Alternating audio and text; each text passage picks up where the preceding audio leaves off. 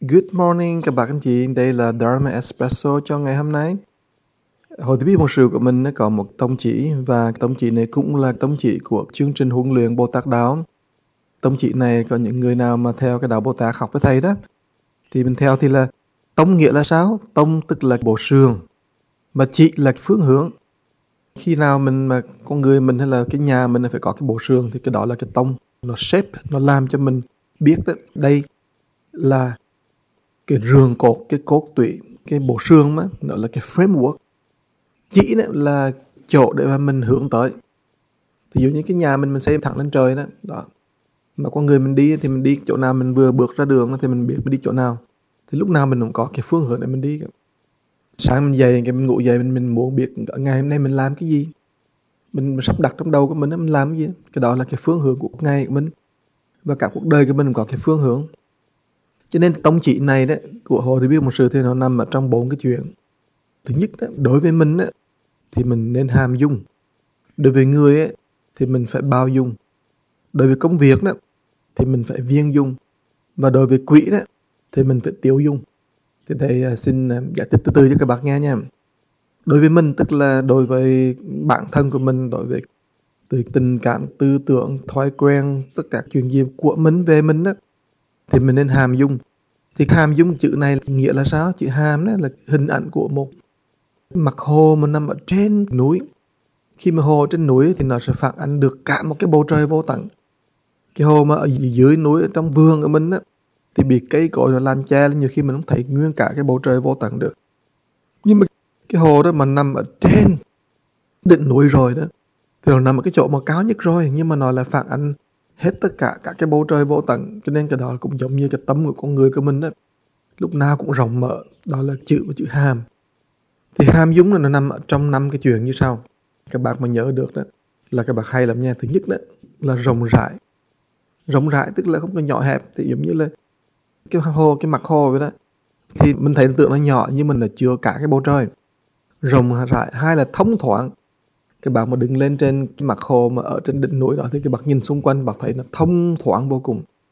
Cho nên thông thoáng là đặc tính con người của mình. Thông đó thì không bị kẹt, mà thoáng đó thì lúc nào nó cũng có cảm giác đó.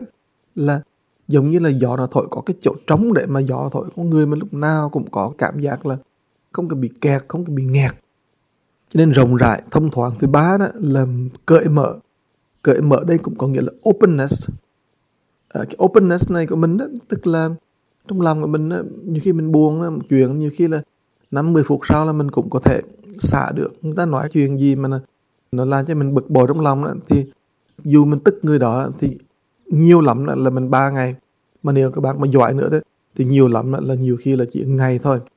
Thế nên mình cởi mở mình cảm thấy cái chuyện đó cũng người ta cũng làm cũng nói cái đó là cũng giúp ích cho mình thôi mình cũng để cho nó qua và nếu chuyện gì mà thất bại thì mình cũng biết là mình cũng có thể thành công được. Cho nên thông thoáng đó, nó là cái đặc tính đó là mình cứ bị kẹt ở chỗ nào cả. Rộng rãi là mình không nhỏ bé, thông thoáng bị kẹt cởi mở đó, thì mình không bị, nghĩa là đóng lại. Mà thường thường là nhiều khi là con người mình chỉ có đóng về mở hai cái chữ đó thôi là mình thấy là nó đủ thứ chuyện xảy ra rồi. Đóng có nghĩa là nhiều khi là mình mình sống mà người ta ờ, mình đang vui đó, mà người ta nói câu là mình bị turn off, mình đóng liền đó nhiều khi là mình đang ờ, làm công việc đang sung sướng như vậy mình nghe bài nhạc rất hay như vậy mà, mà còn một cái chuyện gì nó xảy ra bên cạnh mình cái mình nhìn vô mình tức quá là mình động mình không còn thấy cái bài nhạc nó hay nữa. Cho nên mình mất đi cái sự cởi mở cái openness cái cởi mở. Cho nên hàm rộng rãi này thông thoáng cởi mở. Thứ tư là từ tại. Từ tại là cái thái độ của mình á mình lúc nào mình cũng nhẹ nhàng người ta gọi là như nhiên nhẹ nhàng kiểu là không có cái gì mà phải là sòng sọc khó chịu cộc căng cả. Có người hồi xưa ngài khổng tử mà nói là có cái đức nhân đó, thì lúc nào đó, dù cho là mình nghiêng người dù cho là mình ngã người dù cho là mình đứng dù cho mình nằm dù cho mình ngồi lúc nào đó đặc tính nhân đó, cái đặc tính đó, đó mà đức phật thì gọi là phật tánh nhưng mà người khổng tử gọi là nhân nhân nghĩa chữ nhân nữa đó thì nó không bị thay đổi này thì chữ từ thái đó là cái khả năng mình không bị thay đổi trước tất cả mọi cái chuyện, mọi cái áp lực.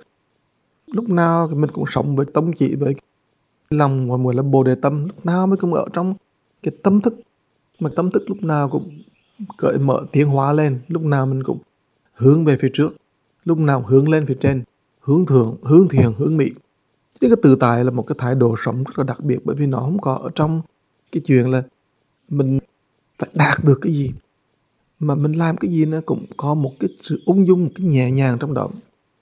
Cho nên là con người mà tự tại thì lúc nào miệng nó cũng mình không thể lúc nào cũng mỉm cười mà cười mà toét toét nhưng mà các bạn nhìn cái mặt thì bạn thấy nó không có bị stress. Và bạn nhìn cái hành động nó, nó không có làm cho mình phải sợ hãi. Thật sự ra cái đó là cái triết lý mà quan trọng nhất. Những người nào mà tu chủ đại bi ấy. tại vì chủ đại bi là gì? Là thiên thủ thiên nhãn vô ngại đại bi tâm. Vô ngại đó là chữ mà nói lên đó, đặc tính của sự tự tại. Cho nên khi mình tu chủ đại bi thì mình phải tự tại một chút tức là mình nhẹ nhàng phóng thải cái bên đó nó nó làm cho người khác cảm thấy là cũng rất là hay họ muốn theo. Cho nên nhiều khi đó nhiều khi thầy thầy buông cười nhiều khi có những bác đi ngồi thiền đó, thì mình thì ngồi thiền nhưng mà bác đó thì lấy cái bao plastic ra mở ra mở vô nó ồn lên ồn xuống. Mà khi ăn thì là mình thấy thì mau mau mau đi lấy đồ ăn. Gấp đồ này gấp kia lấy cho lẹ ăn cho nhiều xếp hàng xếp hàng đi xếp hàng phía trước nữa. Rồi như khi mình thấy không hay lắm ví dụ như thầy thầy có cái tật không biết tự tại như cái thầy lái xe nó quá máu các bác lái xe lại lại lại lại lại bây giờ tự nhiên sau khi mà thầy thầy, thầy nhập thất tự nhiên thầy ngồi thầy nghĩ là ủa ok mình còn lái xe mình không làm. Gì cả bây giờ mình nhìn lại cái thái độ mình mà thấy không có tự tại này mà lái xe sao mà lẹ như vậy? Nhưng mà nếu mà bạc lái xe mà kiểu mà đường là 55 mai maximum bạc chạy 32 mai thì là cũng được các bác ơi mà chạy 85 mai thì không được. Cho nên là có một cái trung đạo, cái khoảng tư tài đó là biểu hiện của một con người hiểu triết lý trung đạo. Cho nên mình có rộng rãi, thông thoáng, cởi mở, tư tài và cuối cùng cả lòng lúc nào cảm kích. Cảm kích là mình biết được cái đẹp, thấy được mọi chuyện xung quanh của mình và lúc nào trong lòng mình cũng mang cái ân cả. Mình không thấy cái chuyện gì không phải là ân đức. Không có cái chuyện gì không phải là cái chuyện tốt với mình cả. Bất kỳ cái chuyện gì tới, mình dù lên voi xuống chó, dù dù là còn ngược đại hay là nghịch cảnh dù gặp cái này gặp cái kia gặp cái nọ lúc nào cũng trong lòng cảm kích mình biết đây đều là những cái giúp cho mình đó, tiến hóa cả.